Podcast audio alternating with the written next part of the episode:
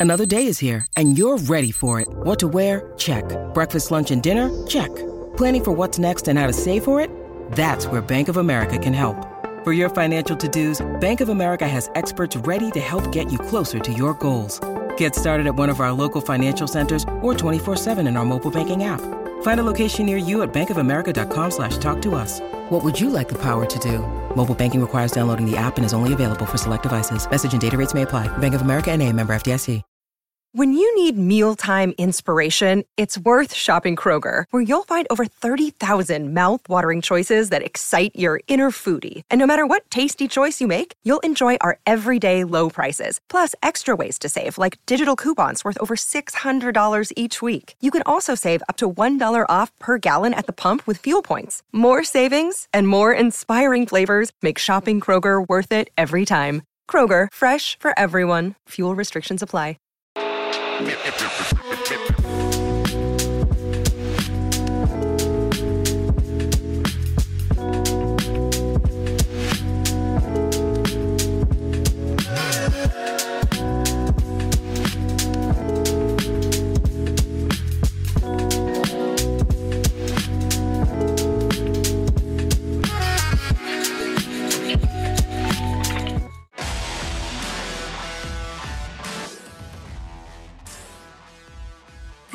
Tuesday, the final Tuesday for the month of February. We've got home runs to talk about, we've got spring training games, and much more here on PHLY Phillies podcast. Welcome in, everybody.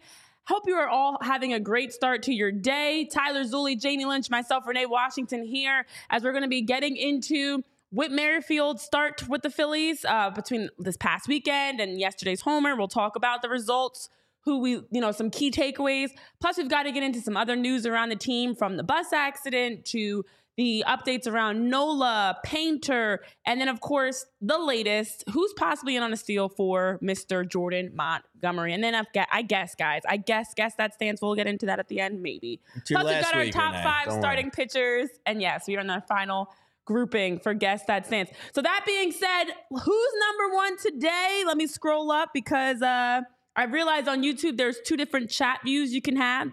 And our We're number six months one old. person, We're finally getting an angle. literally, it is taking the win. Chris back in that number one spot. Uh, Chris, Ray, I see you guys jumped right in talking a lot. Kim, Mickey, Vince, what's up, everybody? Uh, Dave P, Provolone John, make sure I don't miss anybody. Jay, nice to have you here. Sam from England, welcome, nice to have you back. I know you've joined us in the past. Mopar say, Sam? Spiral Out.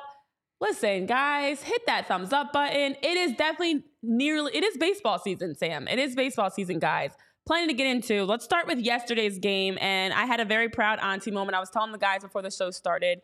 Jersey Kev, what's up to you too? My bad. Didn't mean to leave you off the hellos. Uh, guys, proud auntie moment yesterday as you know, my nephew decided to FaceTime me to talk about the Phillies Red Sox game. Of course, as we know, the Phillies did lose. Um, and I was explaining to him what a walk off is and how that how they how they lost the game. And I was giving him the updates on what happened. And he was, I can't believe they lost to the Red Sox. I'm like, it's okay. Still just spring training. I'm not happy either, but it's spring training. But yeah, we've got games. We got our the first L, but we also got the first home run from Mr. Whit Merrifield in this. Now, in the top of the third, down by two runs, Whit Merrifield hit a two run homer. Cal Stevenson scores. Whit scores his first spring training home run in the Phillies uniform. That was one of my positives to take away because it was so great to see Mr. Super Utility Man rounding the bases and doing what we want him to do. All the little things. Um, and that was one of the positive moments, definitely from that game against the Red Sox Monday. Yeah, if you're looking for positives, David Buchanan was not it. I, I think they can just go ahead and like. Aw, I I, mean, I know you need a camp David. arm, but this guy's not going to make the team. Like he, he looked like 2015 David Buchanan. Well, I say looks like, but I mean I read about him looking like this because Yeah. I, you know, look, John in his piece recapping yesterday's game, and John's staying in Fort Myers. So if you want to follow Mhm. along uh, with the action going on, make sure you're following John on Twitter at 2008 Phils. Uh, following our account on Twitter, PHLY underscore Phillies. He said it in his story yesterday. He did a, a great little write up recap of the game. And he said this game wasn't available on TV or on any streaming devices. How is this possible Yeah. in the year 2024? And when you think about it, Renee, like uh, how many sports channels are on the TV out there? So Uh, many. 30 plus. Uh, the internet. I was is- gonna say, depending on the app, limitless. you Uh, have so many apps on top of cable. how can you not get a spring training baseball game in this sports media obsessed country we live in? It's a joke. Like it's Yeah. look, d- you know, most of the guys stayed behind in Clearwater. Most of the vets outside, like Whit and a couple of guys, you know, Yeah. like I think Bohm, Harper, and uh, somebody else are all making their debut tomorrow. They get the luxury of the vets of Mhm. staying back in Clearwater and maybe doing a quick workout and going fishing.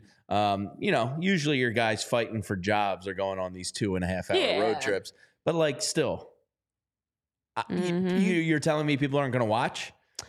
It's Look, I'm not saying you need to like profit like uh, you know greedily from the airing of a spring training game, Mhm. but it should be streamed on some platform or broadcast I- in some capacity. I have literally said the same thing about So soccer. stupid. I said the same thing about baseball. You know, there are, I just cannot imagine NFL seasons getting started and we can't see a preseason game for the NFL yeah. or the NBA. Like in other sports, you get access. It might not always be mainstream television, but it's you can at least access it somewhere. just have a without- streaming camera up there with an okay, you know, like Tyler, you're, you're my witness. mount it. Literally deja vu because we said the exact Just same mount it. thing as the for the MLS as they were getting their preseason started. Like, all we don't need a nice, you know, broadcast No. of three, four, five camera angles. We don't even need play by play or, or No. commentators or sideliners. We don't need any of that. We Just just want a camera, the stadium. a camera just showing the stadium so we can just see people on the on the field. That's all we want. Yeah, I don't think you- it's too much to ask for. if you buy MLB the pass and you know or whatever, you should get access to spring the training The NBA games. has their and So I and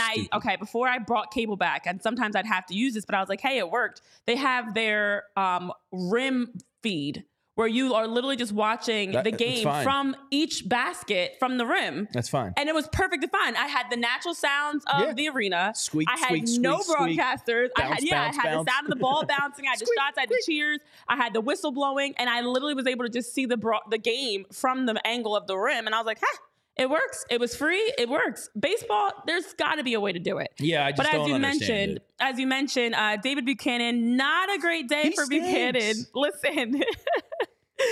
All right, let's let's peel this back, okay? So we know that he hasn't pitched specifically for the Phillies since 2015. And in addition to yesterday's performance, when, as you mentioned, not a good day for David, uh, No. overall finishing with four hits, one walk on Monday, struck out two, and his ERA for the day, Mm. not good. His ERA finished at a solid. Are you wait, ready for this? If I Mm. can find it again. Oh wait, probably would help if I'm on the right team. I switched over to Boston. His ERA for the day, nine ERA, and only one other player, well, a couple players for the Phillies had a worse ERA. One of them Connor Brogdon. But one of the things that I took get to away, him stinking next. yeah, we'll talk about his stinky poo poo day. Uh, one of the things that was interesting that came out after the game as David Buchanan was talking about his performance is he also brought up how in his major league career, he only has two regrets, guys. Two. I don't know what the other one is, and I'm very curious.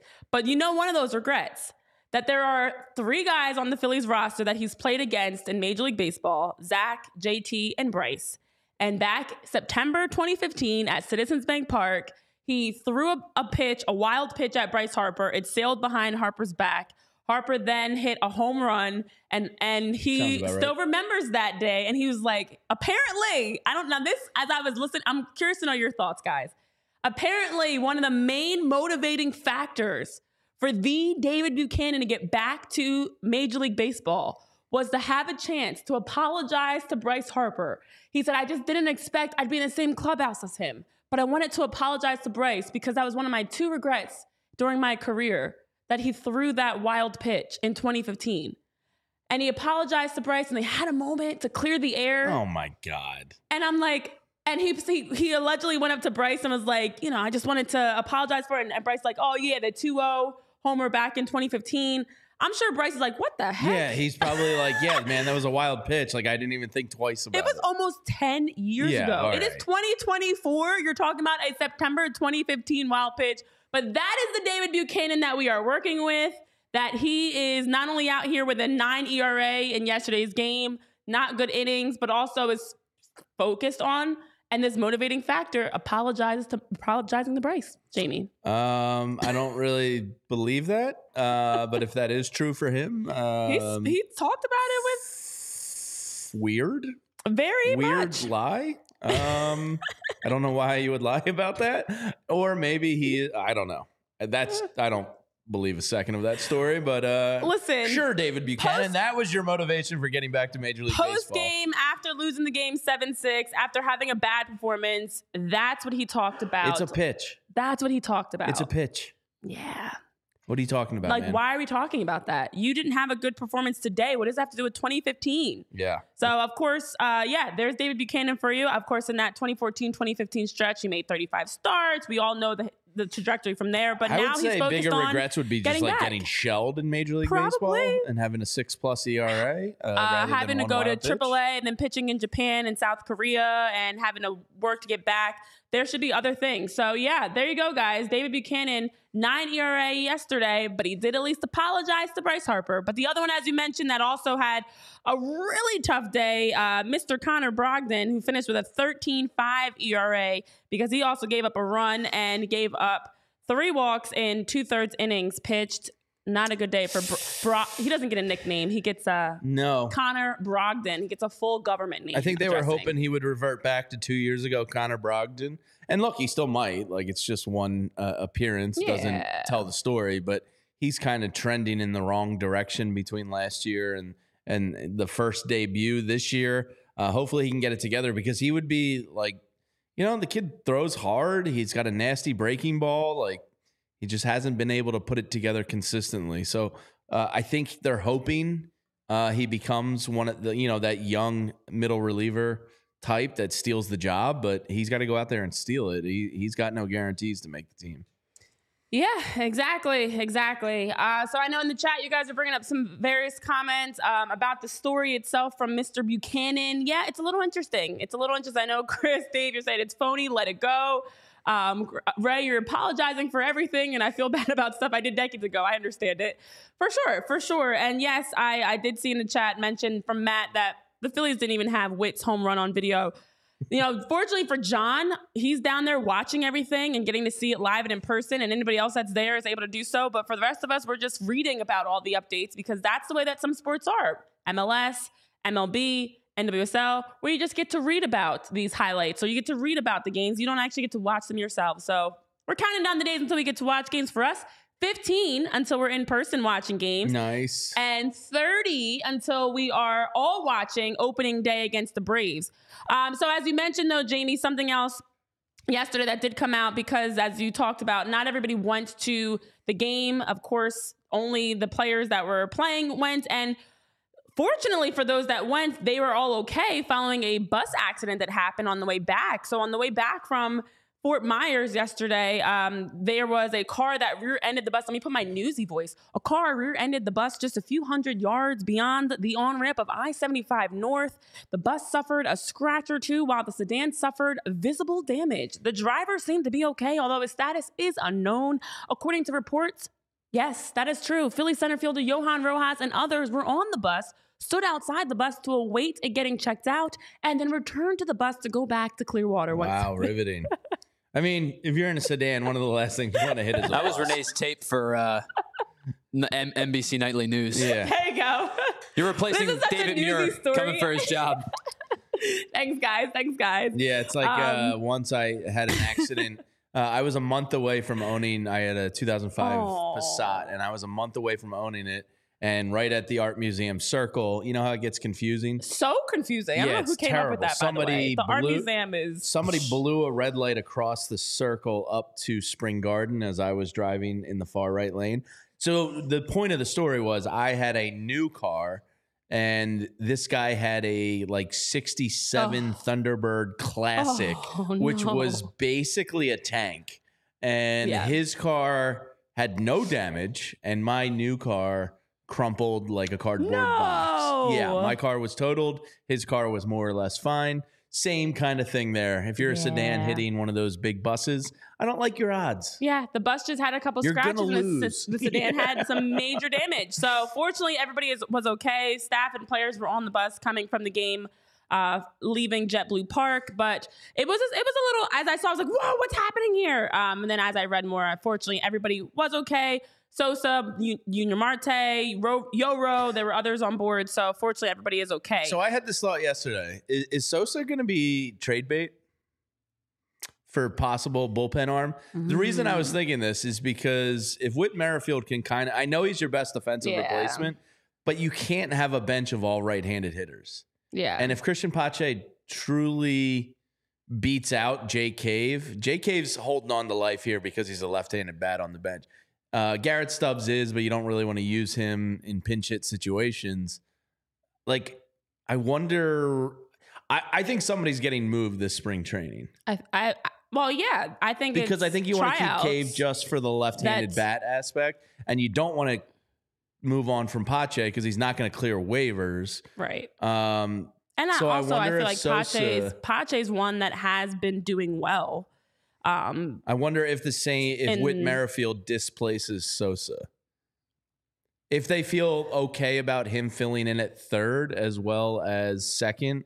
I mean, you need that shortstop replacement, so Sosa might but Yeah. they got they might move somebody. Like I don't know, maybe they feel okay with Mitt know. Whit playing shortstop once say- every 3 weeks or something. Yeah, I mean, Rob was mentioning how he can literally play everywhere, infield, outfield. Um, he didn't exclude shortstop, or you know, obviously he can play second base. That's They his said main pretty much position. a- any position. But he said, yeah, he said any spot that he can play. So I, imagine that. I if- wonder what's going to happen there because you can't like as much as I think the righty lefty thing can be overblown at times. You can't have a bench of all right-handed bats. No, no, exactly. Um, I mean, it would be interesting, but I do think there's also on the flip side, what would be? Oh, yes, yeah. he plays shortstop. yeah, why else- hypothetical man with a great point. He says Oh, stock can slide over that shortstop some days. You've got and Whit can play second. I, I really think I wonder. I I think they're moving somebody. And to me, yesterday on my walk, this was this was what I was thinking about. I love this. Uh, I was just going. Glad you were going for a walk. Yeah, uh, I, I love going for walks, but I my and I didn't have the kids, so I just had music in, and I, and I was, you know, off in Philly's La La Land, and I was like, wait, it, you kind of have to keep Cave, and then I was like, well, Sosa, if Merrifield, like, they're gonna make a trade. That's, and that's the thing that I remember when Rob was talking. I was like, oh, this is the beauty of it all because you have obviously Bohm can play third. He can slide over to first if needed. Whit can play anywhere. Second is his main spot, but he can play third. He can play right field, left field, center field. You can obviously always stagger the move. days, you can move Brandon. Marsh over to Yeah. center field. You can always, as, as mentioned, you can move Bryson Stott to shortstop. So you've got that, you know, opportunity to be able to move players around. And I don't, if you have someone like a Jake Cave or, uh, you know, Edmundo Sosa, that's right now their roles not what And- made them valuable is not as valuable anymore because you got super utility man with Merrifield. And then you know if if Weston Wilson has a great spring, like does he get in the mix? Jonathan Might in the chat says I take Wilson slash Pache over Sosa slash Cave. Now Yeah. Sosa Sosa is like a good bench piece, um, but is he worth jamming yourself up for right. when you could possibly move him for maybe a veteran bullpen type? Yeah. Tyler, your thoughts on this? I know you're a Sosa fan, and you know he's a very good bench piece to have. Yeah, I think there's versatility in Sosa, and But isn't there versatility in Merrifield? of too? course there is. I mean, he's the ultimate versatility. But I, I think that you want guys on your bench that can play multiple positions, Mhm. and But Cave can do that. Which Sure. can do that. Um, and Sosa can do that. Oh, would it be Sosa Sosa or. Cave for you if you had to choose? or Weston Wilson. Would it be like, Sosa Weston or Cave? I would keep Sosa. Um, yes, I, I don't but the disagree. with, left-handed bat. thing- understood that you need a left-handed bat off the bench, but so like Wilson is, you know, you can. He's an outfielder, uh, Yes. right? Like, I mean, Mhm. I guess you could theoretically have him play some third.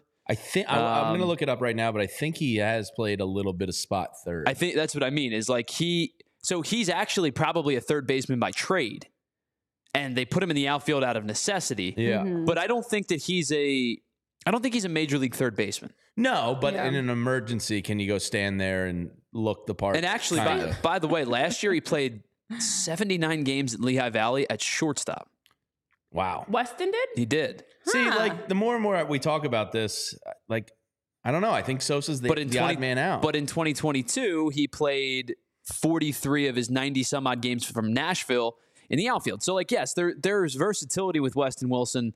Um, Basically, your whole bench has versatility. yeah, Exactly. I, I personally would take Sosa over Wilson. I think the glove's better. Well, the glove's undoubtedly better, but Weston Wilson's bat is undoubtedly better. I agree. Assuming he- he translates given the opportunity. Agree. And that's what Rob was talking about for Weston. I mean, obviously, this past weekend we saw him hit a two run homer. Um, and for Weston Wilson, he was mentioning he is that guy that had, you know, he's a 30 30 guy in AAA. We obviously know the at bats that he can provide. Um, and so he was mentioning this exact thing. You know, you've got Whit, you've got Edmundo, you've got, you know, Garrett Stubbs, who are already slotted in for three of the four bench jobs he mentioned. And they said, you know, now the, the Phillies might want a left handed hitter or true outfielder for that last spot. So now is it Yeah. Jake Cave who can hit left-handed? Is it Cristian Pache who hits right-handed? Is it you know? So he's saying they're going to look at a bunch of these different ways to work in that last guy, and it all comes down to if the Phillies want a true center fielder, a right-handed bat, a left-handed bat, a guy who can come off the bench and steal a base. So he's saying towards the end of camp, they'll sit down and figure it out the best way to go because there's definitely guys that you want to that you my- don't want to lose. I'll make my take right here. I think Sosa's traded. He mentioned. I mean, yeah. That's yeah, that's my take possible. on uh, February 27th. Okay, I like it. Because I I, like it. I, I don't think they want to give up Pache. I think they're very intrigued by Wilson.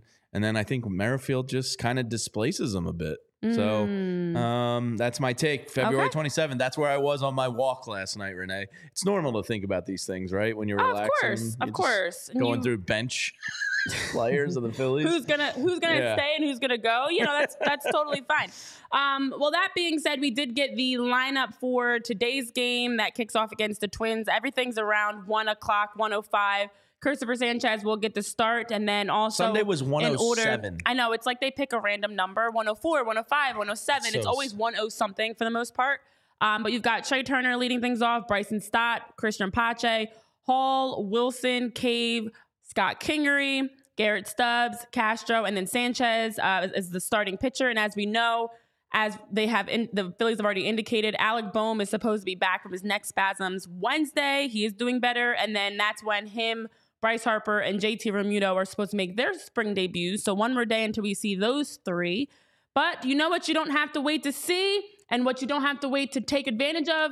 Opportunities to work with some of the, kindest people that want to make sure that you are prepared for your house buying process. That's right. Over at Mortgage CS, which stands for Mortgage Concierge Service, they are a white glove service located right here in Philadelphia, available 24 7. And they really want to make sure to help educate and empower you. That way, they're helping you find ultra competitive rates that work best for you and your family, not their bottom dollar, not their bottom line. And over at Mortgage CS, they also are available at any time of day to ask questions. If you have a question about who is possibly going to be left off of the roster for the Phillies, or who do you think is going to be you know, a part of the 40, the final 40 man roster to kick off opening day.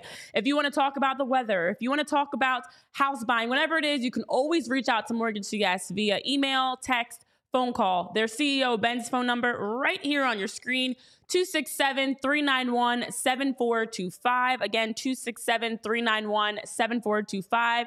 You can always reach out to Ben. He said he's available and always open to chatting with you about anything. And you can also email Ben anytime, ben at mortgagecs.com.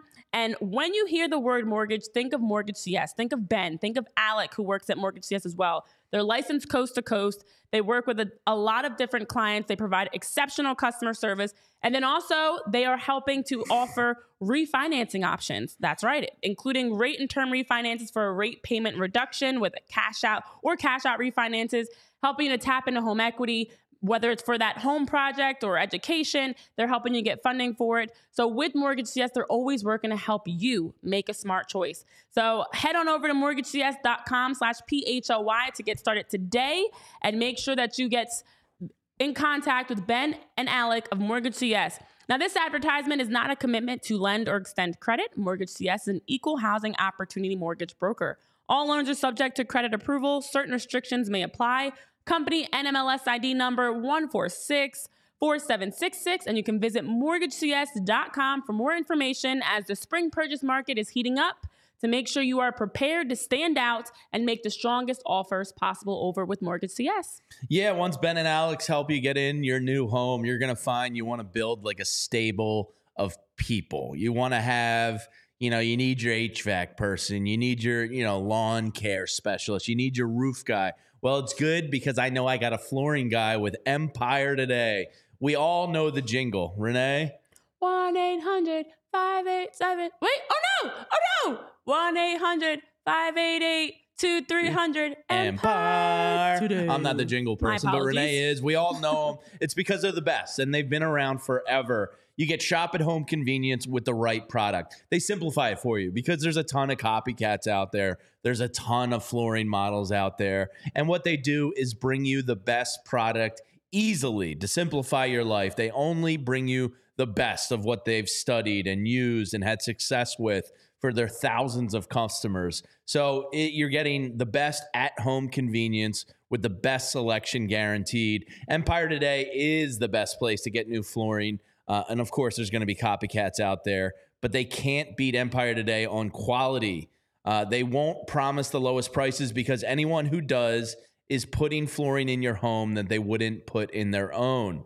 Uh, you know, they've been around forever because they are the best because their philosophy is to help you find what you need not overwhelm you with thousands of choices and substitutes they pride themselves on the at-home convenience where you're getting an honest upfront advice uh, it's great they service their own warranties if an issue does arise just call empire and they will service the warranties themselves you're not going to have to track down some manufacturer's phone number. So schedule a free in home estimate today. And all listeners here at PHLY can get $350 off when they use the promo code PHLY. Restrictions apply. See empiretoday.com slash PHLY for details. Empire is the best. You'll find the best uh, experience with them. $350 off. Just use code PHLY. Uh, there you have it. By the way, guys, I think the, the, to wrap up the uh, Sosa Wilson debate, if a trade happens, that's different, Jamie, because I think it's a trade. I don't think you just cut Sosa. well, right. So Sosa, Sosa is out of options. Yeah. he has no options left. So they're not going to push him through those. Wilson irrev- does have. they're not going to push him through the irrevocable waivers because they will lose him. He's Yes. going to get. He's going to get claimed. Absolutely. Weston Wilson has two left. I Yeah. think the best strategy for this team, if they do like both of these guys and they want to keep both of these guys, is to start the year with Sosa on the roster, unless, as you say, a trade gets facilitated. Then it blows everything out of the mm. water. But if you're looking at just two guys and you're saying this guy or this guy, who's making the the, the 26? Oh, Sosa's making. It's going to be Sosa. That's why I think they move him because I just like, yeah, he's a great guy to have on your team. Great bench piece, uh, versatility, all that. But like, you kind of just know what he is. Weston Yeah. Wilson, I think, intrigues people. Plus, you have the Cave Pache thing and the left-handed bat. So I just think it's all of a sudden a crowded kind of bench area with Whit Mhm. Merrifield here. Um, so I, I, you know, if one of these Coveys, Nelsons, Brogdons, uh, Martes, if one of these guys doesn't kind of like, and and I know somebody in the chat was like, I don't worry about pitchers in the spring because they're usually tinkering and working on stuff, and Yeah. that's true. But one of these guys has to have a good spring to kind of like take that job.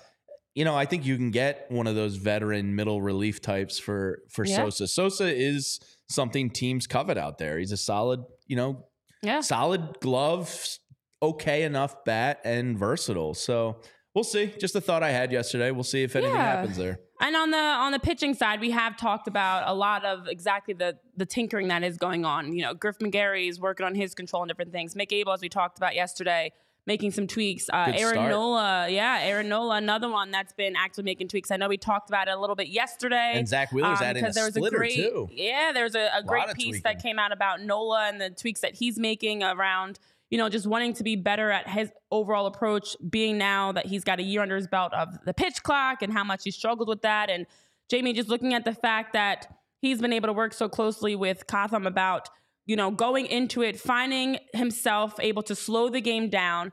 And for Aaron Nola, he felt like he was overthinking the pitch clock. Which pitch clock am I looking at? Is it the right? Is it the left? You know, the mechanics of his pitch was actually the biggest thing that he changed. And it started last August that he started working on that. And I know we talked about it yesterday, but his ERA prior to August was a 4.62 in his first 30 games. Uh, and then afterwards, in the final games of the season, a 2.27 ERA for Aaron Nola. And what changed was the fact that Nola learned what worked for him, being able to figure out how to introduce the slide step. That was late August that he introduced that. being able to introduce some pitch timer adjustments, being able to introduce, you know, mentally even an approach to it that he felt like really helped close out the season. And Nola was talking about how he's hoping that that carries over throughout this entire season as well. And so do we, Aaron Nola, because the Aaron Nola we saw down the stretch is the Aaron Nola that you absolutely would hope to have this entire season, given the uh, minor adjustments that went such a long way for his overall delivery, management of the game, and just approach. Yeah, he was. Uh, he got better at the end of the year because he was inching closer to an even numbered year. I mean, all that's good and well, but this is an even numbered year, so I, It's all about the year. yeah, like you don't have anything to worry about. Aaron Nola is going to be good this year. Uh, no, but it was a it was a piece by Alex Coffey on the uh, Philly Inquirer about him, uh, and it was very good. And and these guys and Caleb Cotham and their relationship and how much you know, and the same for Kevin Long. There was a JT Realmuto story by Matt Gelb. Uh, how much they trust these guys and enjoy working with these guys and kind of take it upon themselves.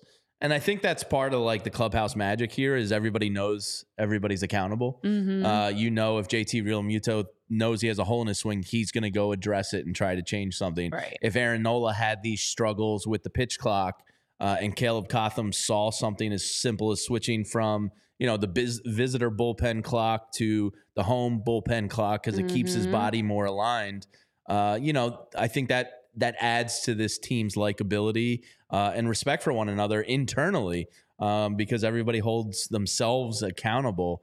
Um, and you know, it was it was pretty interesting. You don't think about how much looking at a different pitch clock could affect you, but I think everybody last Mhm. year in the beginning of the year was going, well, the pitch clock's got to be having an effect on Nola. Um, it's Yeah. got to be, it's got to be, and it, and it affected a lot of guys around baseball. Uh, but hopefully now that's something they're used to, and that that excuse is eliminated. And it looks like Caleb Cotham Mhm. uh, really helped him find something there um, that should help him. Hopefully, Yeah, absolutely. And before we get into a, a possible pitcher's landing spot around the league, uh, our very own Andrew Painter also was talking about just the updates of his timeline and where he's at. Um, I know I was reading in his uh, different quotes that came out that he was talking about how the you know there was an outside chance that he could pitch in the Arizona Fall League. The goals for 2024 for him though are not to have any expectations of a timeline.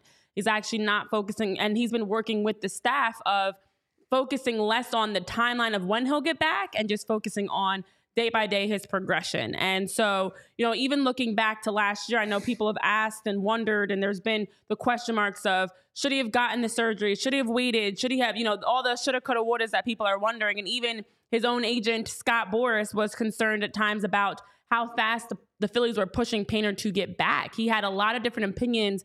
And Painter was saying, you know what, at the end of the day, I feel like it was the right move.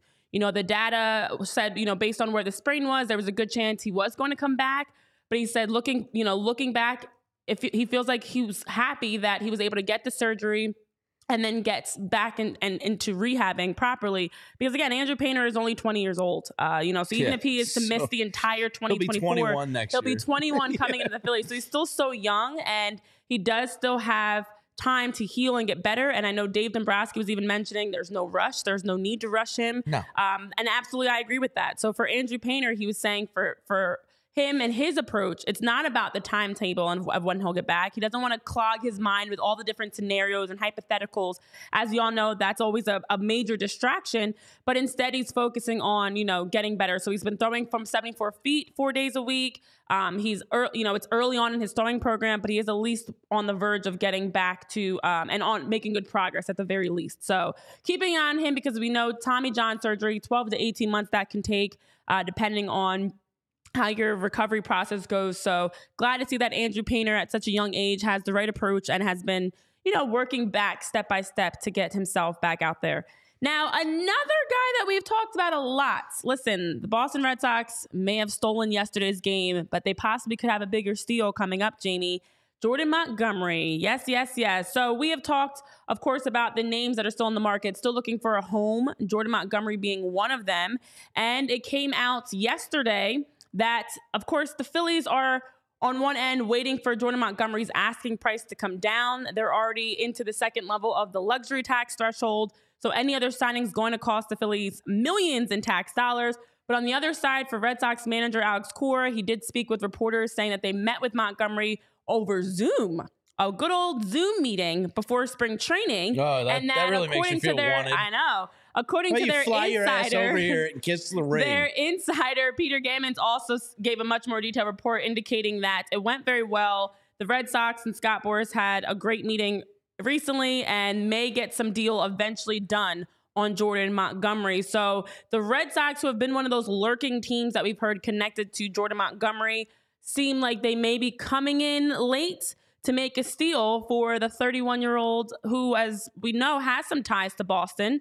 Um, and could be could be a landing spot for him, especially with the Rangers off the board, the Phillies waiting for the price to come down, and other teams that have involved been involved. It seems like we might possibly get Jordan Montgomery signing with the Red Sox. Breaking news this week or coming up Mm, soon. we'll see. I'll believe it when I see it. a, a Zoom meeting, like you got to be kidding me. Like I know it's probably agent and GM, you know, like, but like, yeah, come recruit me.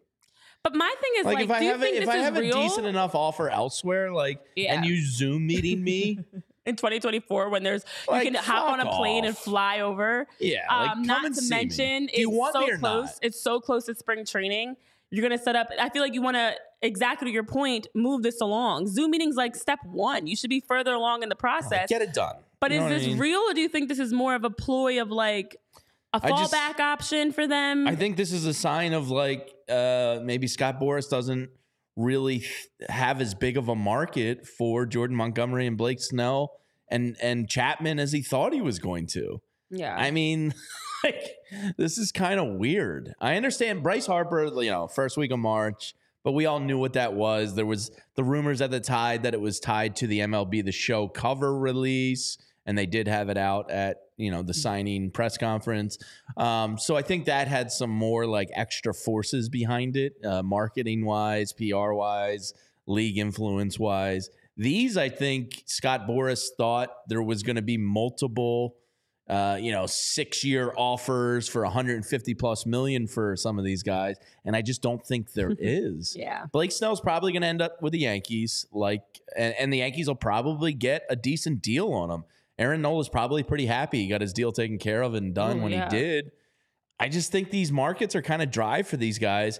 And that just means good news for the Phillies because, you know, Mhm. Todd Zolecki said it. If there's a one or two year deal, Dave Dombrowski himself said it on WIP. You know, there's always that situation where somebody falls into your lap where you can't really say no. Uh, is Jordan Montgomery worth going into the next tax threshold and losing Yeah. some draft picks? I mean, it certainly pushes you all in. So, like, look, I can sacrifice a draft pick or two if it means the Phillies World Series odds increase. Uh, you know, whatever, 150 points on on the Right. odds meter. You know, the longer this takes, I just think the Phillies lurk in the shadows as a real kind of dark horse contender here. Yeah, absolutely. Absolutely. I know in the chat I'm seeing various thoughts. Uh, Jazz Fusion, you're asking about how many miles per hour. And what's up, Jazz? Nice to have you here. Uh, how many miles per hour is this Zoomer these days? Uh, and I know you guys are bringing up Snell being in a weird spot, hypothetical man. Um, you know, different thoughts on Chris. You're mentioning Scott. That is so Scott Boras. He's such an ass, and Boston will still be in last place. yeah, I Um, mean, you have Rafael Devers at press conferences, like straight up calling the team out, um, going like, "Yeah, we need more." Everybody Yeah. knows what our holes are, Uh, and then you have Zoom meetings with Jordan Montgomery. Like, and it definitely what happened to the Red Sox? the first John Henry. What have I know. done? Also, I saw Jonathan Might was mentioning earlier, like the, the Red Sox just need content for their next their Netflix show. Um, but it is it is odd that you have a Zoom meeting right before spring training when there's, you know, he's ready to get a deal done. Spring training's getting started. Teams, I'm sure, are ready to they were ready to lock in. He's ready to lock in somewhere. Um, and to have a Zoom meeting is exact. It's like a phone call. It's like, hey, can you call me? No, I'll text you instead. That's what the Zoom meeting is. Can we meet in person? No, I'll Zoom you instead. Like you don't even think he's if if it's not something uh, that's a priority to you, then you're going to meet over Zoom. If it's a priority, you're flying out to to connect with him. So very interesting. The Red Sox brought up um, and in the mix for Jordan Montgomery and. As we keep talking about, the longer Jordan Montgomery sticks around, the better chance that the Phillies are able to get that price point to drop and see if they can uh, lock in Jordan Montgomery. It'd be a great, great addition for them. How uh, how many games do you guys think that this starting rotation wins? Lucas Giolito, Nick Pivetta, Brayan Bello, Kutter Crawford, Tanner Houck. In the AL East, by the way. How many games do that do they win you? How, how many games does that team win with a starting five of those five guys? Uh, 75? 70 I was gonna say 72. 66. Like that, that- That's a possible hundred loss team. the Red Sox stink right now. Like really, and really you're having. Zoom meetings. Uh, But the- here's the thing: is like even if you sign Montgomery, you get better, no question about it. You get much better. But I look at this roster, and there's like three or four guys on there that I would want on my team. You know, like Rafi Devers is is clearly that guy. If you want a DH only, Masataka Yoshida is a guy that could be on your team. Uh, Triston Casas is an up and coming first baseman. I think he's going to be really quite good for some time. And then you got a bunch of dudes like Trevor Story. I think was at one point an elite shortstop, and now he's probably past his prime. You've got Vaughn Grissom, who you don't know what he's going to be yet. This is not a good baseball team. no. No, not at all. And yeah, it would be great to imagine. I know hypothetical, uh, hypothetical man, Ray. You know, you guys were talking about, and even Jonathan might not many wins for the Red Sox, but definitely imagining the rotation for the Phillies with Jordan Montgomery, and it would be spectacular to Matt, see. Matt I- I- right. At least they're going to win at least six games. Yeah. That is true. I think like you have. To, I think you'd have to move Walker if you did sign a Montgomery, yeah, yeah. and you'd have I'd- to I'd eat be- some money and kind of give him away a little bit. But teams out there would take Taijuan Walker with some money off the top. Like he's a serviceable guy, give you innings. I know Tyler. You know we're about to get into the top five starting pitchers. I know Tyler was toying putting Taijuan Walker fifth. You know how much I love Taijuan You Walker. were I had- so I had to tempted talk to you put down a him. little He's, I he's easily my favorite He's player getting on the irrational. Phillies. Wanted to put him number five. So I do think you could trade him if you if Jordan Montgomery did happen. Like you could give away Taijuan Walker. You'd have to eat some money, and but you could you could. Get I just got an oil change. I'll drive him wherever he goes. Okay. I'll take him myself. Well, last thing before we do get into our top five starting pitchers for the day, and I hope you guys are ready. Make sure you have your top five in your head so you can join with us the conver- join in with us on the conversation. Is the fact that uh, the Phillies are adding something new to their arsenal for training, and that's pickleball. Now, I do have a number of friends that play pickleball. Pickleball is on the rise. It's like pickleball, spike ball. There's new games that are coming out that are definitely getting a lot of attention. And for the Phillies, they call it Paco Ball um, because of the fact that it's their own Paco Figueroa, who has um, the outfield coach, who has really introduced us to them for Figueroa. Figueroa, Figueroa, Figueroa. Figueroa. Wow, now I'm Jamieing this. Yeah, you're you're Dang Jamie. it, I'm Jamie on this. Figueroa. Paco Figueroa. Figueroa, excuse me. Nelson Figueroa. I wonder if they're Paco related. Figueroa um, has introduced this game to the outfield as a way to work on a number of things. And now pickleball does help with, and as Paco was mentioning, uh, or aka Figueroa, you know, moving different directions, your agility, having to drop to get the ball, going in to hit it, and how what's been helping the outfielders even with their communication. Plus, it's fun. I know we used to play soccer tennis for that exact reason. You know, playing something a little bit different that works on some of the mechanics of the game that still gets the competitive juices flowing is great for you know the team to have and so they actually came into camp this spring and asked the grounds crew to find us a designated spot where they could be out of the way and mess up the grass and be able to play so to mark off you know four squares 30 by 30 where they can have their own pickleball field pickleball is growing i know last year the association of pickleball professionals estimated 48.3 million adults have played the game it's a mixture of like ping pong tennis badminton Yes, And Mopar. then Why wait. you're here? The pickleball talk. it gets better because they also have they have not officially been keeping track for the Phillies of who's the best and who's the worst. But Cristian Pache, the competitor in him, has been keeping track. A lot of the guys have been saying Pache's the best at, at their um At Paco Paco ball. Ball? And then Nick Castellanos has been included, but you know who's been the worst for Paco Ball? Any guesses on who's the worst Mm, Bryson Philly? Stott. Bryson Stotcher. It's it's okay, okay, interesting. I hope for your sake it's Johan Rojas. Okay, rude. Giving petty. No, guys, it was Kyle Schwarber. It was a layup. You missed it. Kyle Schwarber has been the worst, and Kyle Schwarber even said he's disappointed in himself because he's actually good at regular pickleball, but is not good at this version He's of not good at pickleball. Because Paco Good at ball is a little different. Yes, pickleball is a little bit different, um, and just how they've introduced. It's not exactly pickleball. There's some minor tweaks to it. The guys have to use their non-dominant hand to practice glove. You know, their same glove hand. Um, they also aren't allowed to smash a ball because they don't want to hurt each other. So it's there's some minor tweaks to the game. So although Kyle Schwarber is good at pickleball, he's not great at pokeball, which may not be a surprise. Well, you know what Kyle Schwarber could be good at because he's got lots of money to spend? Our 30% off sale. spend, spend. You might suck at Paco Kyle, but you don't suck in the PHLY locker. Now through Wednesday, it's going to apply immediately when you go to check out. 30% off the entire locker room right now. Tons of great stuff on there. There might be, I've heard some rumors of more coming down the line pretty soon. But right now, some of the classics are up there, including the Attaboy Harper, the PHLY Philly shirt, the, the baby blue with the maroon on there is very, very nice. I've had my eye on that maxi shirt for a while. And the Mad Russian hoodie. I know it's about to be springtime, but 30% off. I think I buy that now, stash it away for next winter. Uh, good to go. Uh, so check it out. Head to allphly.com. Go to the locker room, 30% off your orders now through Wednesday. Take advantage of it while you can. All right, all right, all right. All right, all right, all right. What's that, Kevin Hart? Yes, All it right, is. all There you right, go. all right. Okay.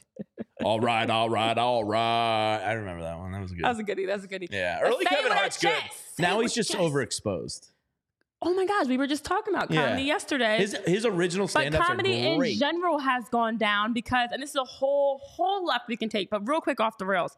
In our opinion, we were talking about it yesterday after our union show. In my opinion, comedy has changed because back in the day, the Steve Harveys and Richard Pryors and different guys, Steve Harvey was literally living in his car, homeless, eating a bologna sandwich every day to go to his comedy show. The grind was different. Now it's social media. You have comedians that have a stage and a presence and a place to put out their comedy anywhere and everywhere and it's not the same grind and struggle and it's so that struggle would be a lot of their skits. They talk about you know being you know their their upbringing their family whatever. It's just different. It's it's totally different. So yeah no. I'm a I'm a fan of older Kevin Hart. All right, that being said, uh, let's get into our top five starting pitchers. Now it is difficult every day as we're doing these Well, rankings because they are yes because it's our projections for 2024. And so we've had each of us something that was a spicy take, some of us more than others, and I'll be proud to admit I've maybe brought something that was some surprises. But today I don't think I'm going to have any major surprises. I'm starting I'm curious off to see where everybody's five is though, because I think we probably are gonna agree on four. And then once you get outside like the top four, there's mm-hmm. like honestly, Tyler and I were talking about it before the show. There's like seven guys you can all make a case for being that guy this year. Yeah, like we said, Taijuan Walker. That's yeah, Taijuan Walker, Cristopher my Sanchez. number five, Taijuan, Taijuan Walker. Walker. you're kicking it off. He's only five. He's only number five. It could be Coward. higher. Such a slight. You That's not even so right. mean. Poor Taijuan. All right. All right, my number five, starting off for 2024 projections. Again, this is where I think they're going to perform in terms of the ladder of starting pitchers in 2024. I'm starting things off with Zac Gallen. Last year was a major step Local for Zac kid. in his exactly. Last year was a major step for Zac in his progression as an a, a bona fide ace. the first comment, Mickey Durkin. Oh wow! Please do not put Zac Gallen Thanks, on the Mickey. list. It was like as right as you started talking. that Thanks, was Mickey. That was great timing. Right on Mickey. time, Mickey. Well, yes. Oh. Okay, so last year it is 210 innings pitched. He finished with a 3.47 ERA, 111 WHIP, 220 strikeouts. Zac Gallen, as much as we hate to admit it, guys, he is on the rise. He is someone that um, has been in the conversation of being an NL, you know, Cy Young Award winner. He definitely has improved and taken strides for Arizona. And as much as you don't want him on the list, Mickey or anybody else, unfortunately, I do think the progression he's made continues into 2024. Zac Gallen. Yeah, Zac Gallen, I think, is one of those seven guys that you could kind of make the case for. Um, you know, he's he's really good. Me personally, he's not my cup of tea. Like, and I said this to Tyler when we, we were briefly debating him. I was like, he's a guy, right or wrong. I don't feel as though you don't have a chance against. Like when you go into a game against Gallen, I'm like, all right, you got like a fighter's chance here, but he, he's a tremendous pitcher. Um, so this number five one was really hard. You know, Gallen I considered, uh, a bunch of guys I considered, but I'm going to go a little bit out on the limb here, and I think Pablo Lopez uh, I'm going to go with at number five. Uh, he had a three three ERA last year. His WHIP was a 1.1. Like to see that lowered a little bit. Uh, just about 10 strikeouts per nine inning. Uh, only throws two and a half walks per nine. Uh, you know, 200 plus innings. Uh, you know, he or excuse me, he can go 200 innings. I think he was at like 185 last year. Um, you know, he's going to be that back of the baseball card guy. He's going to be a 3 5 ERA. Uh, he kind of had his emergence last year. I think he's going to keep it going in Minnesota this year. Uh, so I'm going to go Pablo Lopez, number five. Yeah, this uh, this was really difficult to pick Yeah, you five. struggled. Are you going Skubal, your man? No, I'm not. Tyler I, really I- struggled I on got a number couple of five. You got dollars. Kirby, your big one. I got a couple of dollars dabbled on a whole bunch of different guys to win the AL Cy Young Award, and none of those guys are the guy that I'm putting at number five. So just to give you an idea, uh, Pablo Lopez, a couple bucks, Tarik Skubal, a couple bucks, George Glasnow. Kirby, a couple bucks. Well, it's going to be really hard for him to win the AL Cy Young in the National Well, League. AL. Okay. um, but the guy that I ended up settling on is a guy who's made 95 starts over the last three seasons. It's Kevin Gausman. Uh, 185 innings pitched last year, led the American League with 237 strikeouts. The whip's been pretty consistently right around that 1 1 mark each of the last three seasons. A top 10 finish in the Cy Young each of the last three seasons as well. A season ago, he led the league in strikeouts per walk at 7.3. His walks rose a little bit last year. He went from a 1 4 in 2022 back to kind of his average, which is 2 5 across his career. He was at 2 7 last year. I think you're going to start to see Gausman slow down just a little bit, but he was a first time All Star last year, posting a 3 1 ERA. This guy is a type of guy. My thing with this this list is you've got to be the type of guy who can get me close to 200 innings, even in a hyper focused, you know, bullpen, save innings, analytics, arm versus, uh, you know, side type of. Uh, type of league, uh, you got to be a guy who can get me close to 200 innings That's why to be in Nola this was list. so coveted on the free agent market. Correct. And for me, Gausman is the type of guy who's been super consistent each of the last three seasons. Uh, his final year in San Francisco and the last two years in Toronto. I really like what this guy does. He strikes out over 200 just about every year. Uh, Kevin Gausman at number five for me. I used to bet All right. overs when he was pitching in his early days, um, like regularly, because he he struggled for his first couple years in the league, and I used to Mm-hmm. bet his overs, and he's really turned the corner and and been one of those guys. Yeah, and my number four is a guy that's found a new home in Baltimore, coming off of three straight seasons of 200 or more strikeouts. It's Corbin Burnes.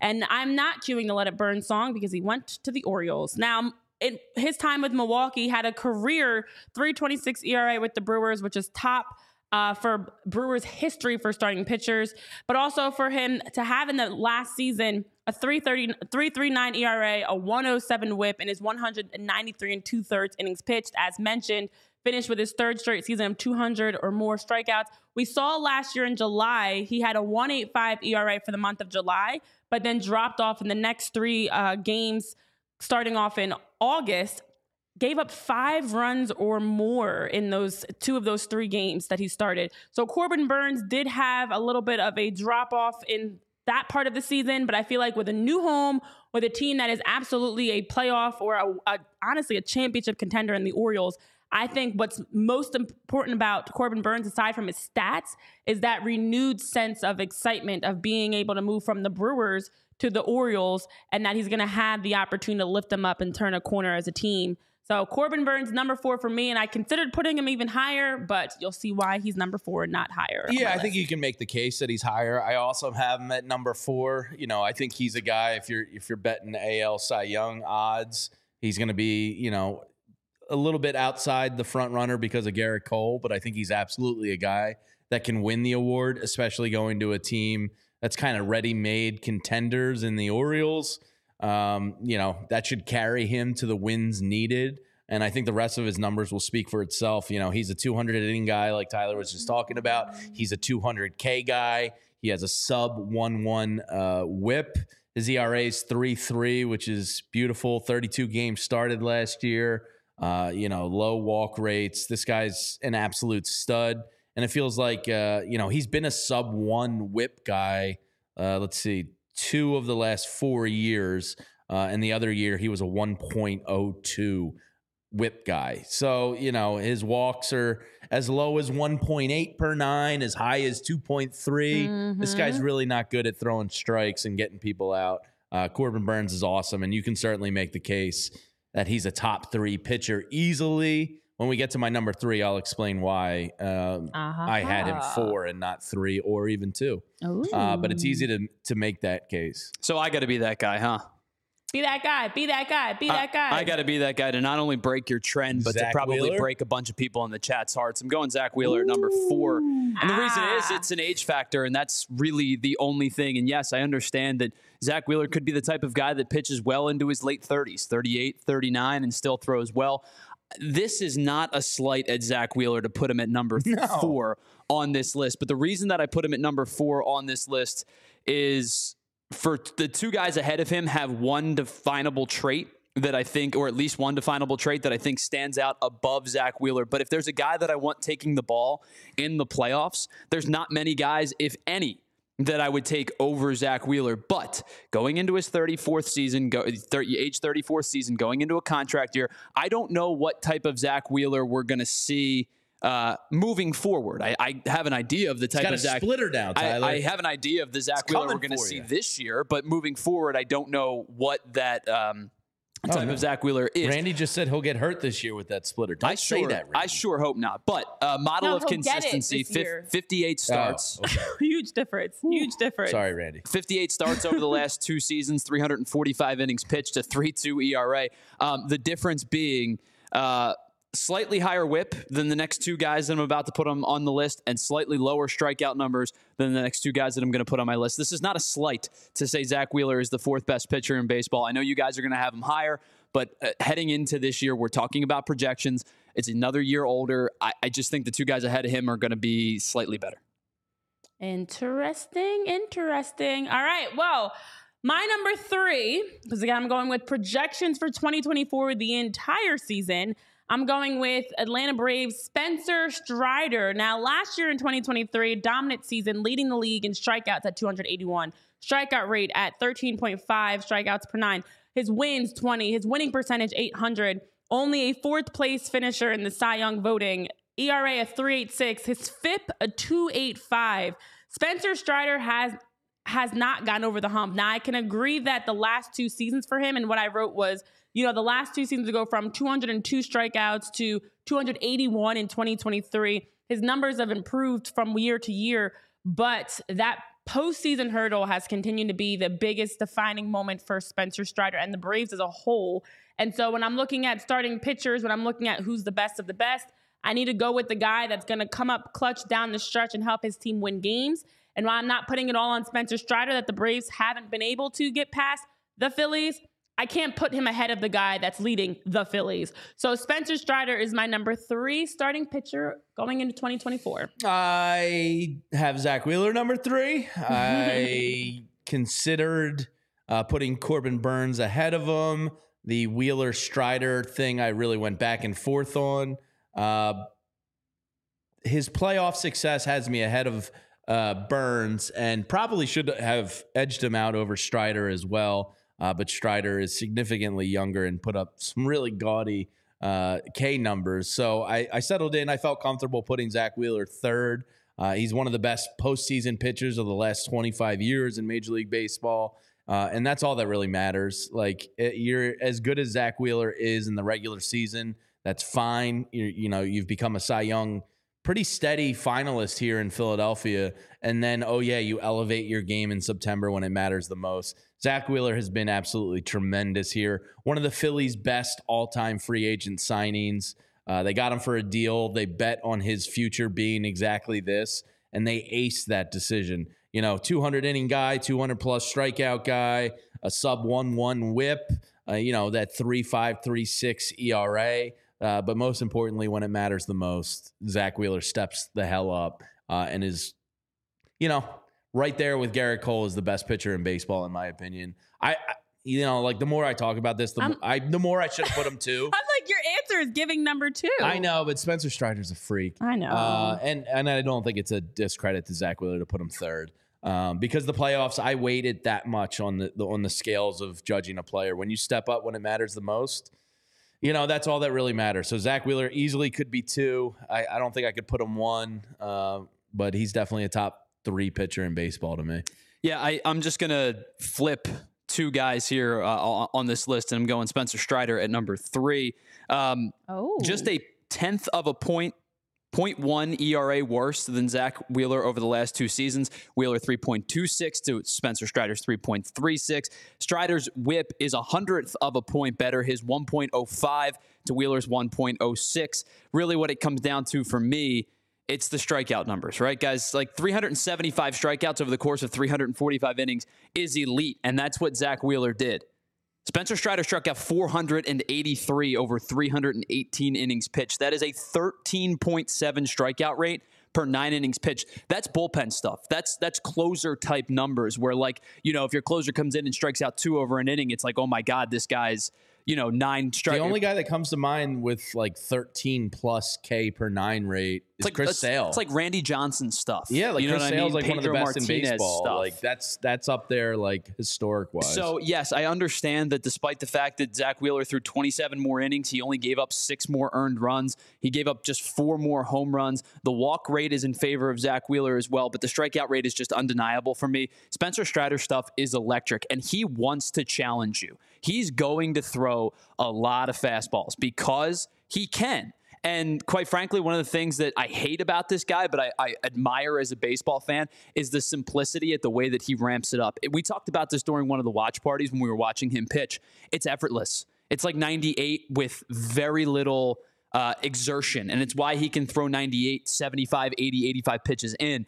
Um, listen, do I like this guy as a Phillies fan? No. As a baseball fan, the guy's elite, and putting yeah. him at three is, I think, probably fair where he should be.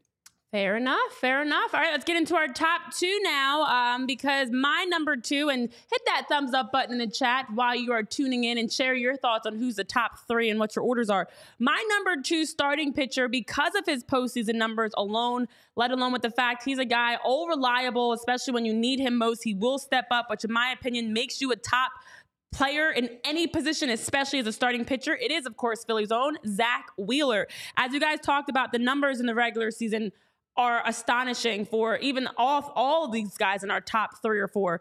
But when you look at the postseason success of Zack Wheeler compared to someone like Spencer Strider, for the 20, and I'm comparing 2022 and 2023 collectively. For both of those two seasons, Spencer Strider had a 5 4 ERA and a 1.47 WHIP. Zack Wheeler, a 2.42 ERA and a seven a 0.73 sub one whip in the innings pitched. You have obviously Zack went 63 and a third innings pitched in postseason. And because they didn't get far in the postseason, Spencer Strider, of course, 15 innings pitched. Um, 68 strikeouts for Zack Wheeler to Spencer's 19. Obviously, the Phillies went further, but a big reason they went further, as I mentioned before, is it starts at the top. It starts with your ace. It starts with Zack Wheeler. And for as phenomenal as the numbers are in the regular season, I get it. Spencer Strider, younger. And I honestly, if we're doing a, an overall projection into 2025, 2026, it's a different conversation. But right now in 2024, for this year, for this team's makeup, it's still Zack Wheeler at that number two spot. Last year, as you guys already hit on, hitting with a 361 ERA, a 108 whip. Zack Wheeler is that guy, and I need someone that's going to step up when it matters most. I count on Zack Wheeler. He's not afraid of the big lights, the fans, anything else. He's going to come out and give you ace in the hole, Zack Wheeler, wheeling and dealing. He's my number two. And the only reason he's not number one is because there's a guy named Gerrit Cole that's still in the league. But Zack Wheeler, without a doubt, is number two for me for postseason alone, guys. Yeah, as I was talking about Zack Wheeler being in third, I kind of hated myself for uh, putting tight pants, stupid hipster mas- mustache, flannel shirt. Where's the next craft brewery? Spencer Strider. Uh, let me get on my what is it? The Lock Ten speed that the hipsters ri- uh, the ride their bikes. Like, uh, yeah, I have regrets. It's okay. Spencer Strider. I mean, 284 strikeouts last year. I understand, you know, the Phillies get to him in the postseason, but I feel like this is the guy. What this is going to be his fourth full season in Major League Baseball, basically, and he's already this good. Uh, the future's bright for this this dipshit. Um, I'm sorry, he's a brave. Tell, us, I- how, tell I- us how you really feel. yeah, I got to take my shots. He's a brave, and I'm I'm putting him ahead of a Philly. I don't like the way I feel inside right now, Tyler. Uh, but he but he's incredible. I mean, he is from a baseball standpoint. Uh, 20 wins last year. You know, a sub one one whip with, with that strikeout rate. He's he's really good. He's got to prove it in the postseason, which is why I have the Wheeler over him regrets. Uh, but the guy's pretty tremendous, and he's young, and we're gonna have to deal with him for a long, long time here in Philadelphia.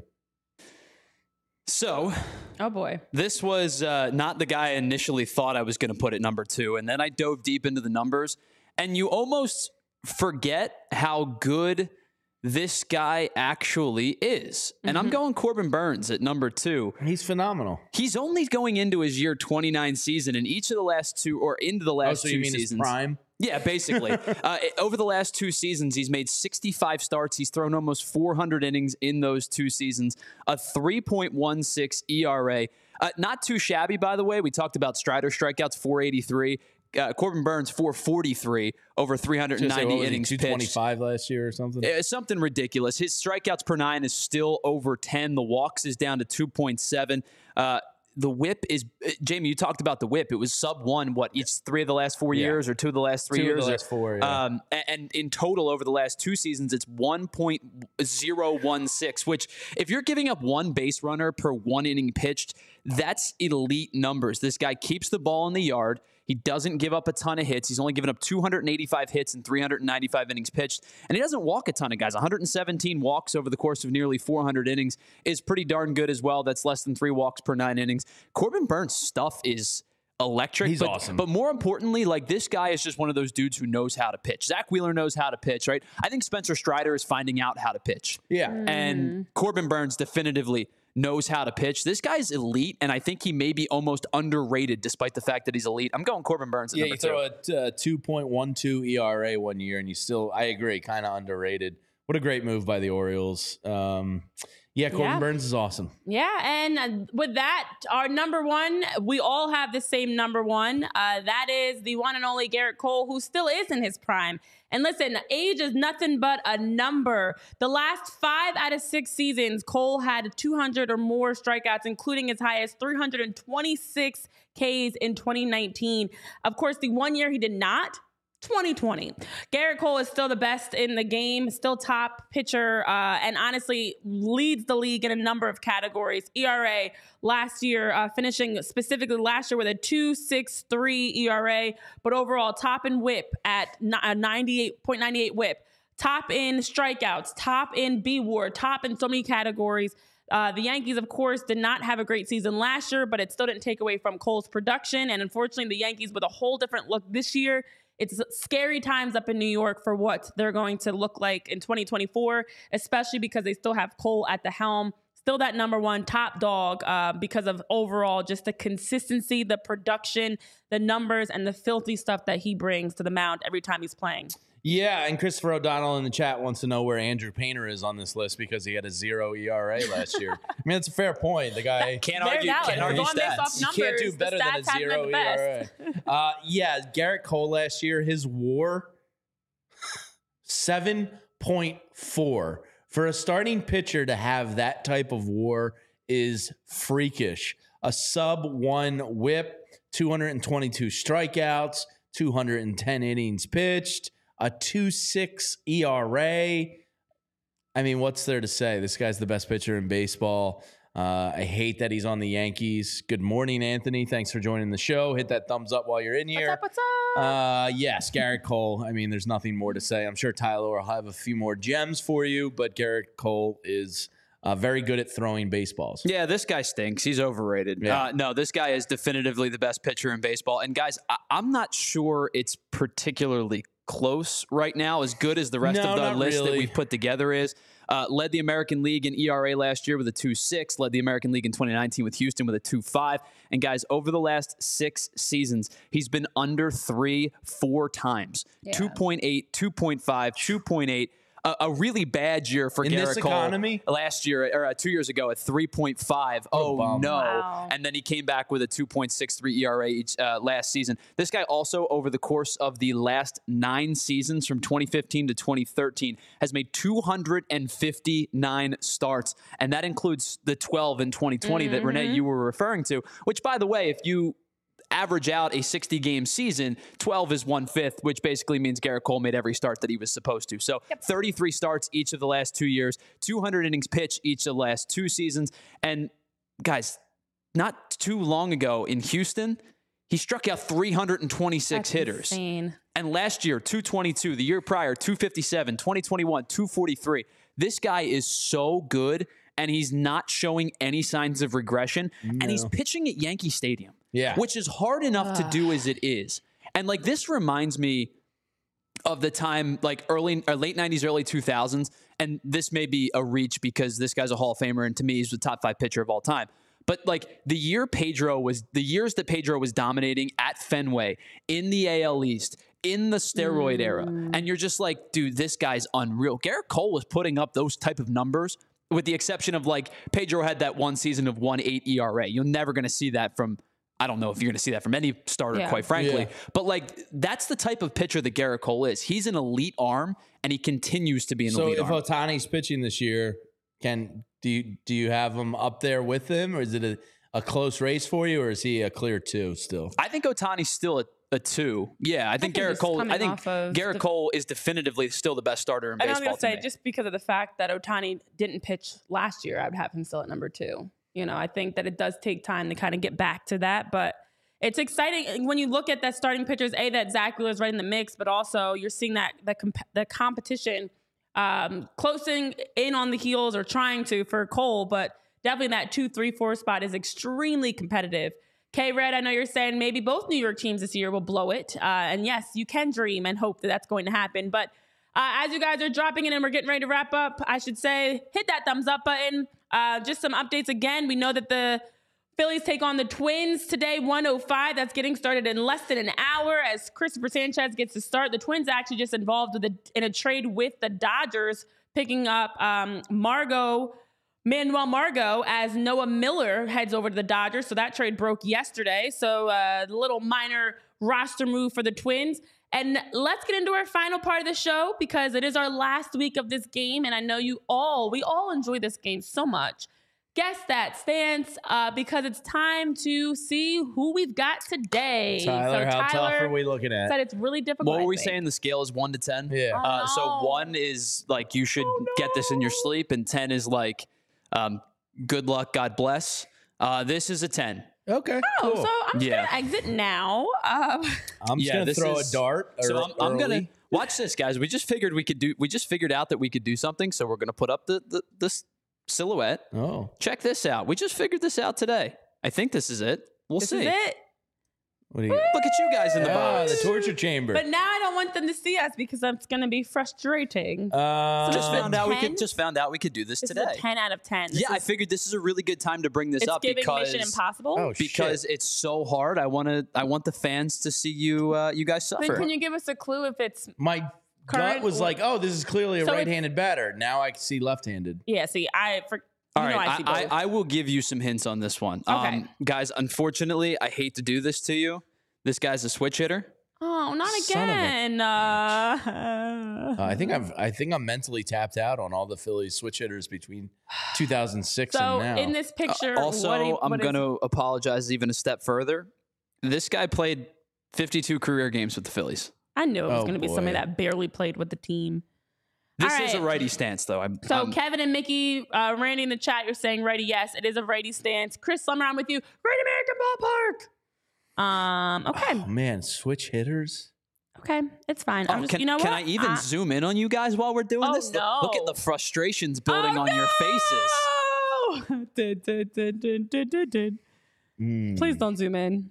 It's not a pitcher, hypothetical man. I can promise you that. I was actually going to ask the same It is question. not a like, pitcher. are we getting a Cole No. Hamels type No. curveball? I will not do that to you again. So I'm going to just throw out a random Oh, name, pick a name out of a hat. This guy, All I right, will I'm- give you. I will give you one more hint. This guy had played, was on the team within the last four seasons. Dang it, then my answer is wrong. Okay, let me go All right, back. I'm firing. Try again. I'm firing. wow, firing from the hip. Oh, I misspelled that. Diego. Tyler. There's an S instead of the double E there. That's a wonderful guess, Jamie. Right? He played like uh, not a ton of games. Sure did. I I don't know how many he played. Andrew Napper. It's a good guess though. I'm just not sure if he was a Oh my switch. gosh, I I'll be honest, say- I'm not sure was if the guy you gonna guessed was a switch Knapp. hitter. That being a switch hitter drove me nuts I because was I was gonna like, "You're not good enough from either side. Just just pick one and focus on it." Okay, I might have an answer for you. Castro, not a bad guess. Michael Martinez. Michael Martinez. Wow, That is a name I haven't thought about in a long time, Ray. Johan Camargo. Love that, Matt Deckert. I love I love this game just for the random names that you like haven't thought of. Usually because it was a dark period of Phillies baseball for a while there, and I just like to forget 2012 to 2020. Um, Mine has not been said Mm. yet, but mine is equally as random. Um, sounds like a Okay. ball player though. Sounds like a he's Cooperstown bound with that okay, with this name. mine's wrong. Um, Darn it. Matt- okay, WYM Oh. thinks Matt Deckard is right with Carma- I'm not going to ask if Camargo. I heard a correct answer. We're getting a lot of answers in the chat. Yeah, the more random, the better. A 10 on the difficulty scale and a switch hitter. This is tough. It's tough. All right, Tyler, I'm going to text you. Okay. Son of a gun. Because you know what? I'm I'm not caring as much. It's okay. You know, I'm trying to be better. Um, Ty Kelly. Ty Kelly. What a name. Now that sounds like a ball player. Ty Kelly. All right. Renee's answer is locked in. Jamie's answer is locked in. So I will tell you give us guys. the breakdown. I'm so scared. the uh, the unfortunate People part. think Matt's right. The unfortunate part for both of you is the, the guy that is our guest played 52 games with the Phillies. Uh, Renee, your guest played 309. I didn't. I didn't. Have time to look that up. And Jamie, yours played 301 with All the right. Phillies. Oh, wow. It felt like so, much less. Okay, Not, wait. not in either of them. Uh, so I will tell you that, guys this. Uh, Renee went with Andrew Knapp. It is not Andrew Knapp. Uh, Jamie, you went with Andres Blanco. It is not him either. I can't believe he played 301 games. 300. You know what? Actually spent the most time in his career with the Phillies. have you heard a correct answer? I in the have. chat? I think Matt Decker got it right. Johan Yeah. Camargo. Is it Yo Yo Uh, Yomar? it's one of the best guesses I've ever seen. It is Johan Camargo. Wow, Matt Wow. Decker. Somebody buy that man a beer. That is impressive. Johan's got a little chunk to him in this picture. yeah, he does. I don't know if it's the angle though, because it's kind of like you're getting more full body instead of like side profile. Matt you know? Decker, congratulations. Matt, how did you pull that one out? That is true Philly sickness right there. yeah. Everyone's like, that was a good guess. That was a good guess. Impressive. Uh-uh. Well, I'm blown away that uh, Andres Blanco played 301 games. Yeah. Didn't think it was honestly- that many. No, I thought it was like maybe 100. yeah. Well, The you learn switch something hitters new always every the switch hitters always get you. But again, congrats to Matt. Well done, my friend. I feel like I should Venmo you a beer, Matt. Throw your Venmo in the chat. I'll, I'll buy a beer. Johan Camargo. That is. Venmo you a beer. Yeah. Not money for a beer, just the beer. Well, I'll I get send you you, like eight Yeah. bucks. I'll like send it. my Venmo. Uh, Chris agrees.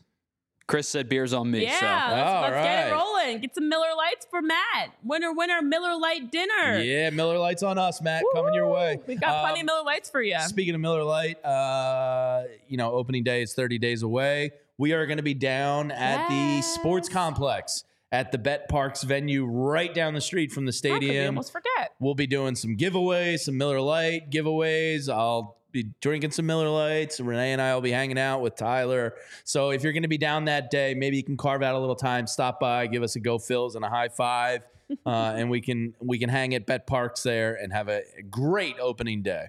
Yes, it's so soon, guys. 30 days away. We're getting closer. 30 closer. days. It's happening. We'll be able to actually watch games. I know it was asked where we can watch today's game. That's, you know, getting started in now 50, wait, math, 40. Oh, I can't do Matt. Deckert won. All right. 50 Matthew to- Deckert wait. won. I'm sending I'm you trying a to do the math really Miller Lite on me, Matt. It's coming your way. Johan Camargo. I'm a, I'm impressed. That was 47 minutes until game time. There we go. Matt. Matthew. So that being said, as Jamie is Venmoing Matt for his winning of today, because that was extremely impressive. We'll be back again tomorrow live at 11. We're going to have our own John Foley is going to be joining us. He's been traveling with the team, so he hasn't been able to join us live on the show because, of course, game time, not Julie after we get off the air. So he'll be giving us some updates from down in Clearwater and what's going on with the Phillies. Of course, as Jamie mentioned, Follow us, subscribe because we have events coming up. We've got takeovers going on as soon as today at Chicken and the Egg with the Sixers show. We've got a lot of great things on the horizon that you guys can participate Eight dollars in. coming your way, Um, Matt Decker. That's probably two Miller Lites That's impressive. Yeah. and a little tip right. for your bartender. There you go. So enjoy the rest of your Tuesdays. We'll have some cocktails for you as the cocktail club is getting uh, started soon. We'll have some more drinks coming away, more recipes, more fun things, guys, here on PHLY Fleas Podcast. For Tyler, Jamie, myself, Renee, have a terrific Tuesday. We'll see you back more tomorrow, 11 a.m. Be there, be square. Bye, guys. We all silly like the mayor.